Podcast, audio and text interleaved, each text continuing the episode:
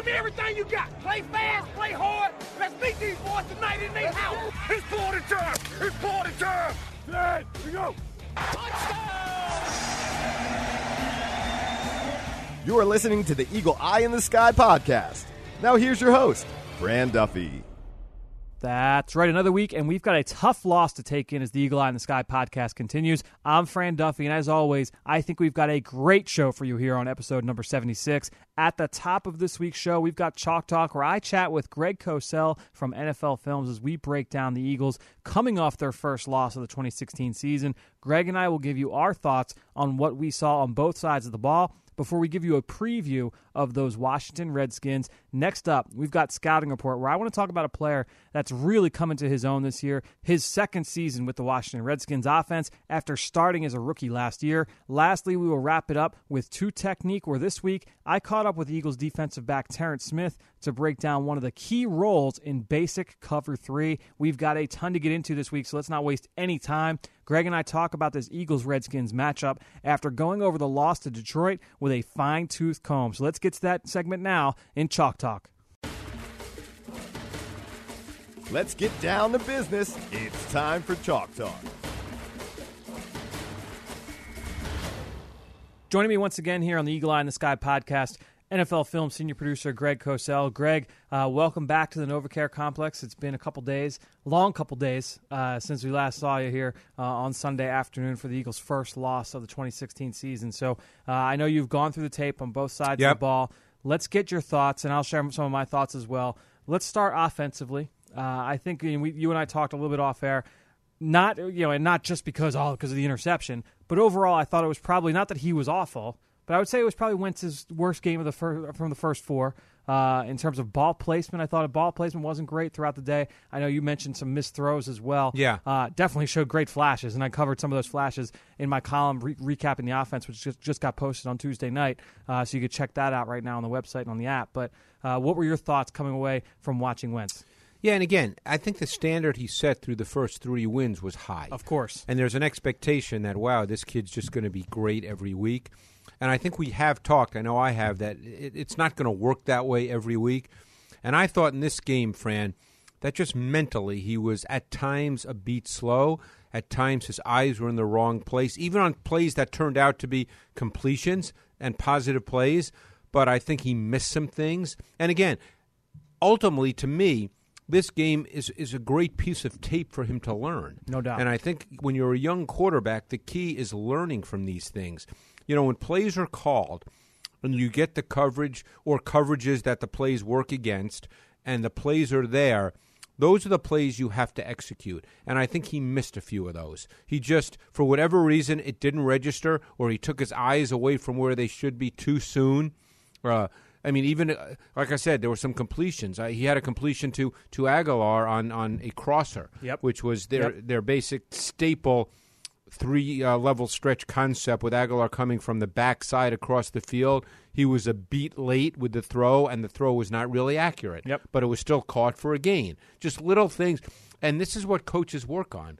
You know, they work on these things. They use the tape as a learning experience for a young quarterback. Yeah, no doubt about. it. And I thought that's what I was one of the things I actually mentioned in the piece was I thought that the receivers made some plays for him. You Yep. know, and look, it didn't happen on the final play, obviously, but uh, overall, I thought his receivers went up and fought for the ball. DGB on a, on a shallow cross made it, you know, made a catch behind his body. You mentioned the play by Agholor. There were some plays where his guys went up and fought for the ball. Some that were left on the field, but Right. uh, certainly a, a learning experience for a young quarterback, something that he can take in the next game against a defense that is similar in some ways, uh, schematically in terms of like the zone concepts and things like that. Similar in a lot of ways. Uh, the Detroit Lions and Redskins defense. We'll we'll get to Washington uh, in a little bit later. Run game wise, what, what did you think overall from uh, what they were able to do up front uh, on the ground? You saw some different things, and, Yeah. and something you know. You, we saw a little bit more of the, uh, the jet. We saw uh, the quarterback run game a little bit more. A little bit more. seen, We saw a trap. Which we haven't seen Right, in a long right, time here in right. Philadelphia, which was really well executed. Well, watching the tape and even watching the game when we were watching it here on Sunday, I, I was thinking to myself, how much are they going to really ask Carson Wentz to get involved in the run game by design? And for me, I hope not too much. Yep. I, I obviously he can run and he's a great athlete, but you know, I would just be careful with that. I really would, no matter how big and athletic you are. I just don't think that that that, that should be used very, very selectively. I, go ahead. I just don't think that should be part of. I do think though that having the ability to do Yeah, it, it gives you it gives the, the, the defenses something else to Yeah. game plan for, and No question. another layer to the offense. No question. Um, I think overall the run game to me was, you know, I didn't feel like, and maybe it's because the game, the Lions had some long drives early. Yeah. I never felt like both watching the game live and watching the tape. It just didn't have the same rhythmic feel, either the run game or the offense. Yeah. I thought the offense became more a series of individual plays as opposed to a rhythmic feel. Yeah. I mean, you think about when they started with the Chicago game on Monday night when they got the ball and they go empty and boom, boom, boom, you know, no huddle. And you, right away, you just start to feel a rhythm develop. This game did not have any real rhythm to it offensively. A lot of people were thinking that this would be a big tight end game for the Eagles from a production standpoint. The Lions allowed five touchdowns to the tight end position through the first four games, so a lot of fans were really hoping that that would be the case. They didn't put up outstanding numbers. There were a lot of. Uh, it was interesting to see all the multiple ways that they were used, though. You saw some 13 personnel Yeah. and empty. You saw some 12 personnel and empty. You saw uh, Trey Burton and Zach Ertz and Celek moved around the formation. And there were some plays, you know, I remember Right. Ertz running across the field in the intermediate on a three level stretch, and pressure forced Wentz to go elsewhere. Right, right, Um, but right. there were lots of scenarios where they were trying to set those up. Yeah, and I think that's part of this offense. It's an offense with many dimensions, multiple dimensions, a lot of different personnel packages, a lot of different looks. They get to staple plays a lot of different ways. I mean, every week we talk about the dagger or the 96 combination, which he that was one of his best throws, I thought, when he hit Matthews, Matthews, yep. between people. Really good throw. I mean, we, uh, so we talked three level stretch. Um, the other thing they what's the other play? I, now I can't think of it that they run a lot. Well, the dagger, exactly right. Well, what was here's what was impressive about that dagger was a lot of the times we've seen him throw it so far, that clear out route takes that middle of the Yes, field defender, yes, and this yes. time the middle of the field defender was still there, coming from the opposite side of the field, and he still was able to fit it into that window. Well, what I really liked as well was the fact number one that he made the throw. Sure, exactly. Because you have to make those throws in the NFL, and that was a true tight window throw, and and he stuck it right there. And and that's that's I think what ultimately just from the physical ability part of this I really like about Wentz is he's capable of driving the ball with velocity when necessary, and he's capable of throwing with touch when necessary. And again, I don't know what people expect, but I, I'm certainly not surprised with a game like this where he wasn't as sharp mentally and maybe wasn't as sharp physically as well. But given that, it wasn't as if it was a bad performance. We're going to talk about what how this will impact Sunday's game. Right, right. But obviously, the loss of Lane Johnson, who was announced, his suspension was announced earlier today. Uh, on Tuesday, we're recording this. How does that impact the offensive line? And what did you see from Halapoulivaati Vaitai, Big V? Big Uh, V. I'll, I'll let you off the hook and just There you go. Big V. There you go. Uh, what did you see from Big V in the preseason as well as at TCU? You know, it's funny. I, I kind of liked him at TCU. He played left tackle. I remember specifically watching his games against DeForest Buckner and Emmanuel Ogbah. You know, two obvious. I mean, obviously, one was a top ten pick, and the other was a, an early second An round early pick. second that we kind of thought was maybe a little bit reach there. It's an early second, but Which, by the way, the, the film rusher. through the the regular season so far in Cleveland shows because now he's being played at three four D end. But anyway, uh, I thought he handled himself well against both those players. Yep. I think you know he was a player who I thought had light feet for his size, but was very inconsistent in the way in which he played, which is why he's a fifth round pick and not a second or third round Sure. pick. But I think, and I made a note because I went back and looked at my notes, as I'm sure you did. I, I made the point that he would not be a left tackle in the NFL; that he would line up at right tackle, and that's exactly the opportunity he's going to get now. It's interesting that, and I, look, the the loss of Lane is big. I mean, you could probably say pretty safely that he was the best offensive lineman through through four games. Uh, I don't know if that's something that, that you felt uh, after watching. Believe it or not, I think Barbre's played pretty well. Barbre's played pretty well too. Yeah, I mean, I- no again, it's tough to compare. They play different positions, but I actually think Barbre's played pretty well. Yeah. So uh, you know, you lose you lose Lane. Vaitai. it's really interesting. You know, I go back and I rewatched all of his snaps from the preseason this afternoon for a segment that we're going to put in Eagles game plan this week.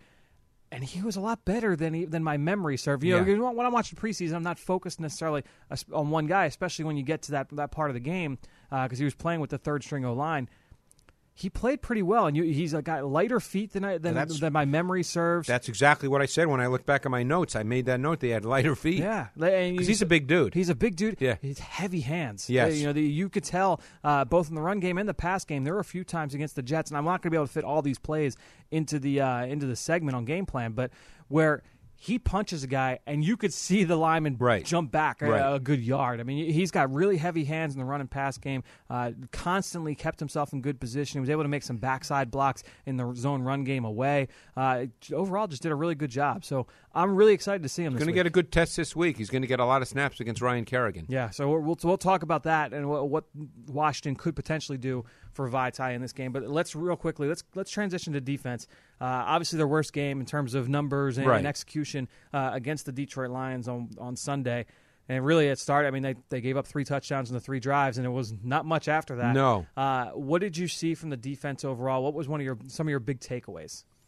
I thought it was an odd game, Fran, because I didn't feel like watching the tape. I didn't come away going, "Wow, this defense played badly." There really weren't many big plays. There were a few critical plays, which, when you lose, always can be pointed out. You know, third down plays, like I remember the completion to Boldin getting down to about the th- four or three yard line, Yep. where it was a, a third, maybe third and eleven, and he beat uh, Brooks, I believe it was. Yeah, I think it was either Brooks or Malcolm in the. Uh, the yeah. no, it was Malcolm. Yeah. It was Malcolm. You're correct. And um, you know, one thing that stood out to me was the number of, of outside runs that the Lions had in this game, both with Tate and with Riddick especially early. early. Yeah. You know, so they either they felt they couldn't work inside or they felt that they had an opportunity to get outside. Either way, they were effective. Yeah, there were there were two big ones in the first two drives for sure. Yeah, yeah, and so that that stood out. But as the game progressed, I mean, Bennie Logan, I thought was outstanding. I mean, he just dominated. He got he got their left guard Tomlinson benched. Um, so it was an odd game for the defense. You know, there were too many penalties. Uh, but it wasn't a game where they were gashed. You came away thinking this defense has holes that need to be fixed. The the Lions definitely showed some things Yeah. offensively that we had never seen. The Eagles No, had with never Tate, seen. Tate in the you know the behind yep. Stafford and the pistol, and they did some things with that. Obviously, we broke down on Sunday the touchdown to Riddick where Tate was be you know in the pistol behind Stafford. This was the second touchdown, and and they used misdirection so beautifully. That was a You beautiful know that was just a great offensive play that broke down the defense. Yeah, no question. And then you, you look at uh, Brandon Graham. I thought had another strong game, and he played a ton of snaps. Uh, Vinny Curry's snap count was down. I think it's because you saw uh, Brandon Graham's snap count uh, and Connor Barwin both played a ton of snaps, especially in the second half. You mentioned Bennie Logan; he was outstanding. I thought Jordan Hicks had a strong game, and, and Nigel Bradham in the second half was Yeah. outstanding. A lot of people made, made a big deal about uh, Nigel Bradham not playing in the first half.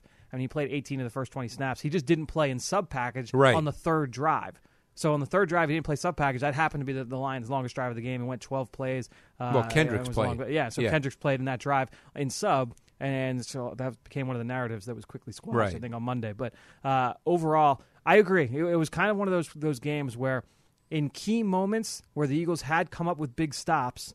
There was just you know one play. You know Fletcher Cox's fingers get stuck in Matthew Stafford's helmet, Yes, and he rips yes. it off, and then that's a penalty. And now you're, it's, a, it's first and goal. Uh, you know things like that where uh, just constantly we're able to get get the lines in better field. You know, it's funny.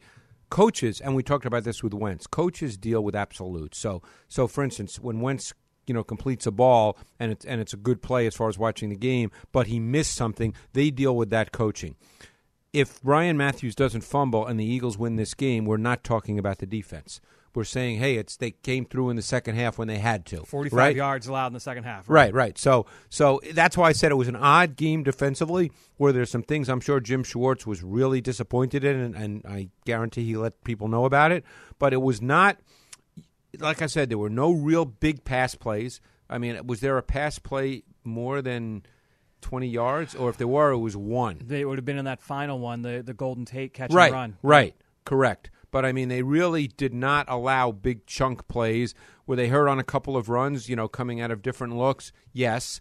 But this, they even watching the first couple of drives, and and even watching it live, I just never felt like they were being gashed. Yeah. You know, One of the things that stood out to me in the second half was how well they rallied to the football. Yeah, yeah. So often, whether Yeah. it was a screen play, uh, you know, an outbreaking route, you saw six, seven, eight, nine defenders all running to the football. I'm sure Coach Schwartz guys- made that clear at halftime. I think so. Yeah, I think so. it was definitely notable uh, or noticeable, I should say, once you started watching the tape there, especially in the You know, it's going to be interesting. You know, you talked about the nickel and and and Kendricks playing on the third series, which he did, and there's just something about Kendricks is such a good athlete, but in zone he just struggles with spatial awareness and, and, and understanding of where he should be within his zone concepts. And I think he's always been like that, which is why a player who's so athletically gifted and, and you just assume should be a, a really good sub package player is not. Let's say a lesson to take with us going into the offseason and Yes. looking at college linebackers Yep. and saying, well, Yep. look at the, the 40 yard dash and the three cone. Oh, that guy's a great coverage player. A little bit more goes into no, it, there's wait, no, it's route Yeah. recognition. It's Yep. underst- yeah, no, but oh, there's so much more because I've always I've been one of those guys. I've always liked. I mean, how do you not like his physical skill set? doubt. but it's just, I don't know. There's just something lacking in his in his awareness. So let's talk about the team that this Eagles defense is going to be matched up against. You know, we were just about 15 minutes into this discussion, uh, and we could probably go for 30 minutes, you and I, talking just about this Redskins offense, which presents so many different challenges. I, I told you before, Schematically, schematically i mean i could have written i could have written four pieces and Yeah. produced two shows just on washington's offense all the different things that they present from schematics formations uh, personnel groupings and the way that they displace their receivers really really interesting offense to watch and they can beat you in a lot of different ways Yeah, I mean, you just start with the personnel. I mean, particularly the weapons in the pass game. And Jordan Reed, a great tight end who can line up all over the formation. I think a player who rarely gets talked about, who I think is a tough cover, is Jamison Crowder. he's really found a really nice niche that Yeah, offense. I mean, obviously DeSean can take the top off any defense. Pierre Garcon is still a really good intermediate route runner, and uh, but Crowder to me, I mean, the two guys that stand out because we all know about DeSean and Garcon, but I think Crowder and Reed are really guys that pose problems. Gar- Crowder predominantly plays in the slot, but Reed is the guy that aligns all over the formation, and it's really the tight end that is the most. He's the formation guy. He the formationing guy. Let's put it that way. Yep. And I've read a lot of Bill Belichick talking about this with tight ends. Tight ends really dictate defensive deployment more than wide receivers because wide receivers are wide receivers. Rarely, I mean, hey, did Golden Tate line up a few times in the backfield? But wide receivers are, wide receivers. It's the tight ends that they cause the, the, the, the defensive deployment issues with their, their formationing. And, and Jordan Reed's one of those guys. and they've got Vernon Davis and Niles Paul who play a ton of snaps Correct. for them, and they put them all whether they're in the backfield, whether in the slot, whether they're in line. Niles Paul is, is a lead blocker in the straight eye. and he was a receiver at Nebraska. Correct. A wideout. Yeah. A wideout. Yeah. yeah. So I mean, it's it's really interesting. I mean, it's look, it's a fun offense Yep. to watch for you know for guys like you and I, where you know we're we're taking in what they do formation. Well, we like looking at concepts in the really pass game because that's what the pass game is about. It's concepts. Yeah. It's not just hey, let's drop back and throw the ball. This is a team though that wants to run the football. Yeah, and it's very up and down. I, you know, it's funny. There are some weeks I watch Matt Jones, and I come away thinking that guy's a pretty good back. You and I both liked him at Florida. I did. Yeah. I, I liked him coming in. He's one of the last backs I watched that that draft year, and I thought, wow, this guy's pretty good because he wasn't a big thousand yard rusher at Florida. But then there are other runs, and you've probably noticed this yourself. He had a run against the Giants that was beautifully blocked, and he never got through the hole. And it was a one yard gain that should have been an eight or nine yard gain at least. Let me read you my note that I wrote after watching the first guy. I think I watched their Cleveland game first. Was the first game I watched. Jones is very frustrating overall. Very, uh, very physical, violent runner. But there are just some plays where he looks like he's got poor vision and, not, and does not have a feel for their run schemes. Followed by a handful of plays where he looks like he's got a great feel Yes. for what they do in the run game. Because there are some plays where you're like, "Wow, that was a that I was mean, a really good they run." beat the Giants two weeks ago. yeah, yeah, that game. That game, Absolutely. the final drive to set up the winning field goal, he carried the ball eight times for 37 yards, and he looked like one of those horses, you know, one of those guys you ride. And then the next week he goes what 22 for 117, looks good. And then there's you know, then there's other times where he just looks sluggish to me, like he just doesn't get to the hole quickly enough. They, I was uh, looking at Jay Gruden's press conference on Monday. He mentioned that they want to try and get Rob Kelley uh, a little bit more involved and try and get him a few more carries. He said that he's he's earned it in, in the way that he's carried the football as well. He had a really good run this week. It's probably their best run. Yeah, and we'd be remiss if we didn't mention Chris Thompson out of the backfield. He scored a touchdown against the Eagles last year. Bit of a Theo Riddick light. I loved him at Florida State. Obviously, had a lot of injuries and fell late. He's in the draft, their but- third down back, and it's funny you you mentioned, you know, him being Theo Riddick light because he does at times line up, uh, detach from the formation, basically question. as a wide receiver, and he can do that. You see him run those arrow routes as well out of the backfield. Uh, Kirk Cousins in uh, 90 seconds or less. Sum it up. What, do you, what are your overall feelings on Kirk Cousins? Because I think we, you and I see him pretty similarly. Yeah, he's he's limited skill set wise. He's not a great thrower. Um, I think everything has to work for him, and I think Jay Gruden does a really, really good job with his offensive design to help Kirk Cousins be as effective as he can be. Obviously, when when things are working, Cousins does have the look of an efficient player, but there are there are a lot of limitations. If you can get bodies around him, the arm strength, which, which is probably average by NFL standards, becomes even less. And I think if you do get people around him, the decision making at times can become an issue. Uh, so, you know, he's a quarterback that if he's comfortable and the offense is functioning the way it's supposed to function, and he feels secure in the pocket and he can throw with rhythm and timing, then he can be effective.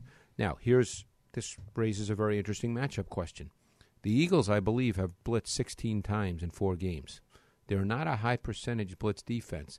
Is this the week? Now, they're not all of a sudden going to become a Of 50 or 60% blitz team, but is this the week where there's a little more selective blitzing based on down and distance? Now, it also raises first down, which is a critical down. The Redskins are very good throwing the ball on first down. They do it out of base personnel Play action. play action, they get the opponent's base defense. So first down is a critical down in this game, not just the run game, but the pass game more importantly.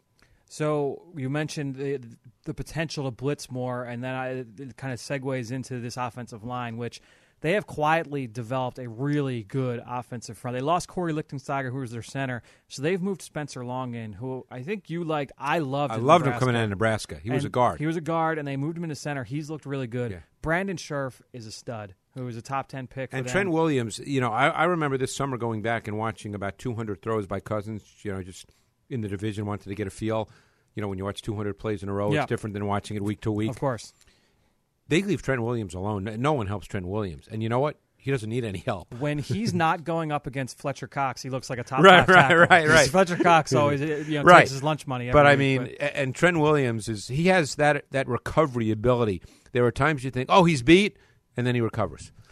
yeah. So uh, so he allows them to do some other things with their pass protection because you pretty much can leave him alone. and in the run game, he's he is so athletic for a guy that size. Well, two weeks ago when he had to play guard for the second half, he looked like an All-Pro Oh guard. my goodness, he is ridiculous. Yeah. He's and then uh, a guy that I, look they gave this guy a lot of money in the free agency a couple years ago, and and he did not live up to it when he first got there.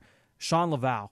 Uh, the He's left played guard. well, too. He's played pretty well this year. I'll give him. I'll give him his due because he's looked pretty good. the He's one moving people. potential weak link, Yeah. and, and weak's not the right word. Sure. is Morgan Moses. Yeah. very big man at right tackle.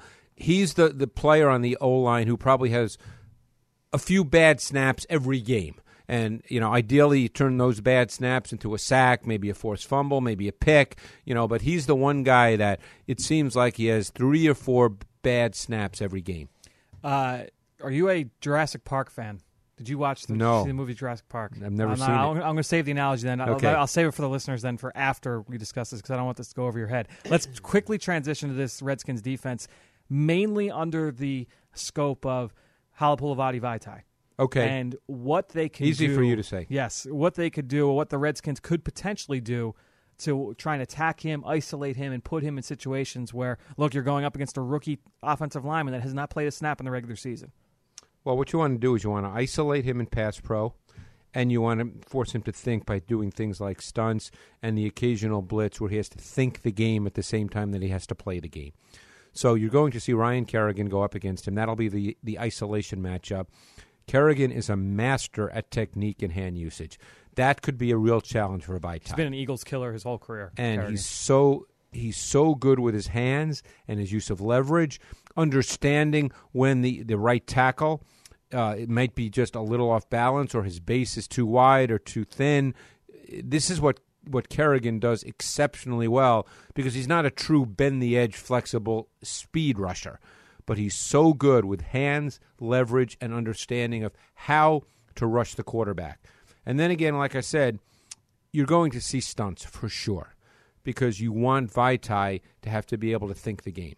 Seems like most of their stunts have been inside. Yes, I agree. Though you might see more of that on the might. outside this week. And what you're going to see is an alignment where they line up two players outside Yeah. Vaitai. We've seen that. a lot of It- dime, and they do. They'll do. It'll it a be lot. Kerrigan and it could be Kerrigan and Preston Smith. It could be Kerrigan and Trent Murphy. You know, again, just show different looks because you know Vaitai right now is at the point, and I say this honestly because I've talked to people about this. He just wants to get the play in the huddle and get to the line of scrimmage. I mean, that, that's where guys who, when they play their first game, they just want to get to the line of scrimmage and say, "Okay, I can I can run this play." Yeah. So I mean, he's he's there'll be a lot on his plate.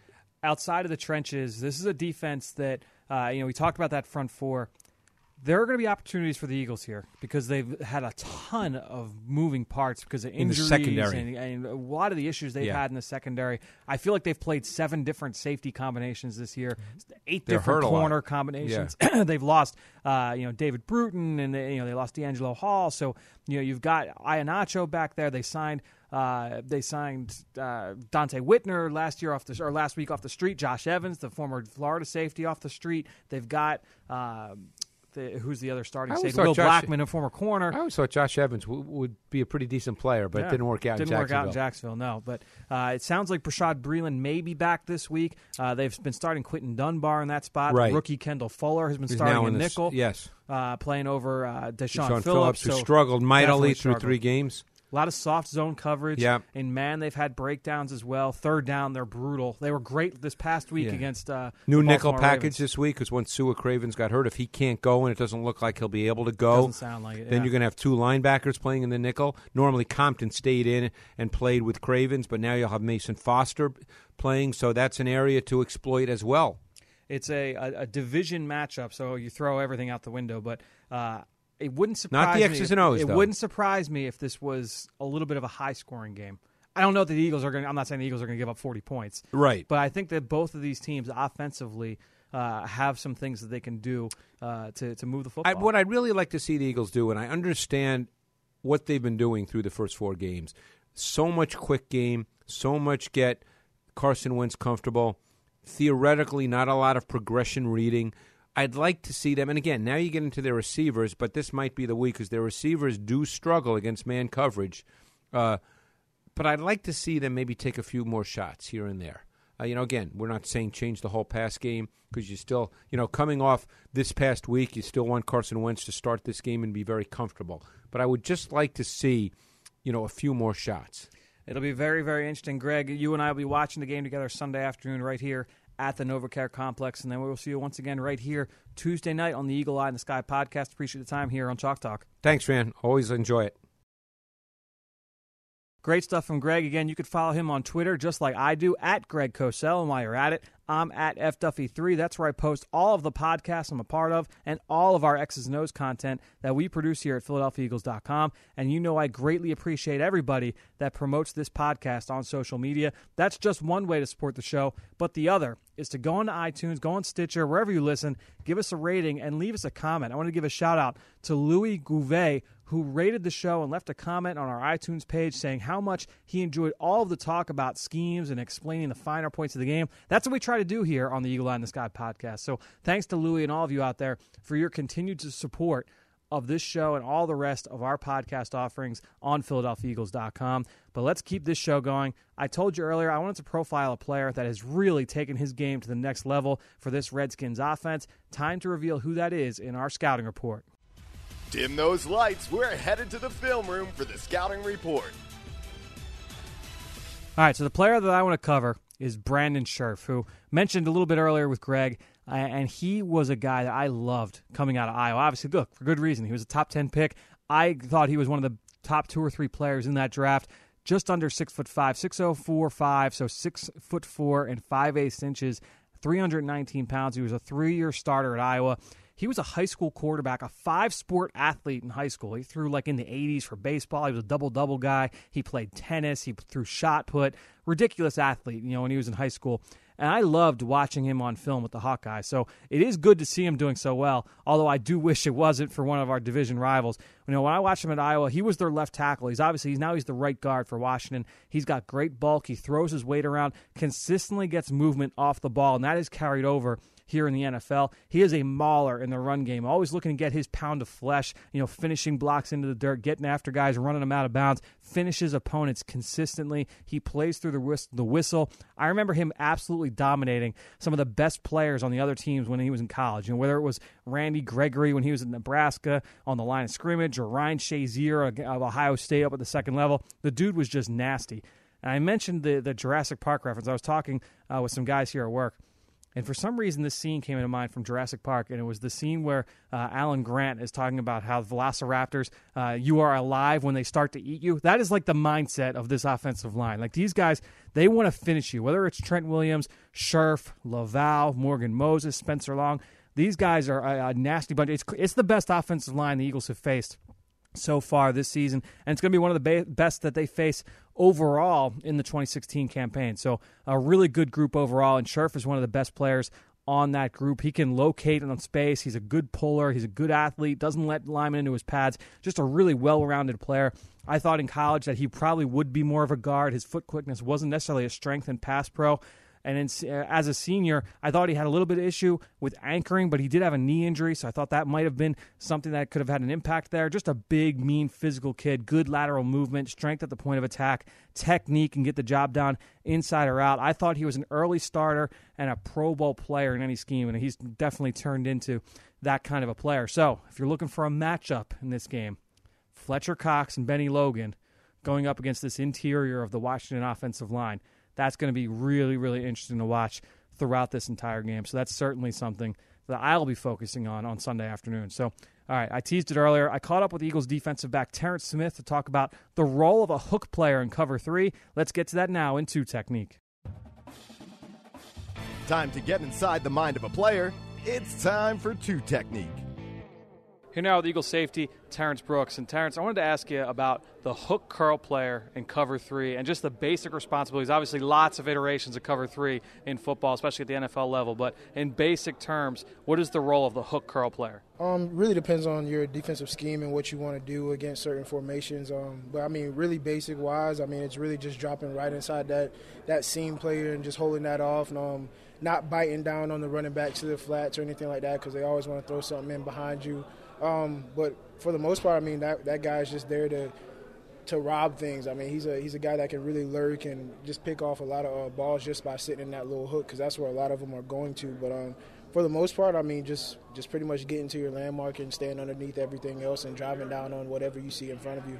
How hard is that to know, knowing the fact that teams want to try and pull you away from that spot with stuff underneath to try and stay home? How hard is that at times? Um, it's very hard because you can get guys who are very aggressive, and that's what you want to do against aggressive teams is to try to throw something in front of their face to get them out of their spot and um, throw something in behind them. But for the most part, if you're a smart player and you're playing that position, you can make a lot of plays just off of playing that. So the reason I want to talk about playing as a hook player in cover three is that the Redskins have been a pretty big zone team for most of the season. When they go into dime, they'll play a lot of man, but overall in base and in nickel, it's a lot of zone, especially on third down. And when I go back and look at a lot of the big plays they've allowed, especially on third down, they're one of the they are the worst third down defense in the NFL a consistent issue for them was wide receivers running free through soft zone coverage, and the quarterback just sitting back with time to pick them apart. And cover three is a big coverage for them. The Eagles have done a good job man- manipulating those zone defenders in the middle of the field. So for th- this game, that's something that could that could be a theme as we watched Carson Wentz and what he does when he drops back, especially on third down. So great stuff from Terrence. So thanks to him, Greg Cosell, as always, and all of you out there listening, whether you're on iTunes, Stitcher, iHeartRadio, TuneIn, Spotify, Google Play, and of course on PhiladelphiaEagles.com and the Eagles mobile app. thank you. And again, if you get the time, rate the show, leave us a comment, let us know what you think. Don't be afraid to leave a question on there too, because I'd love the ability to answer it here on the podcast. If there's ever anything specific you want me to hit on in depth, I will absolutely take requests from all of you out there. So wherever you listen, just go shoot us a comment whenever you listen to the show. All that being said, I think that'll do it. Another show in the books here on the Eagle Eye in the Sky podcast for everybody here at the NovaCare Complex. I'm Fran Duffy. We will talk to you next week.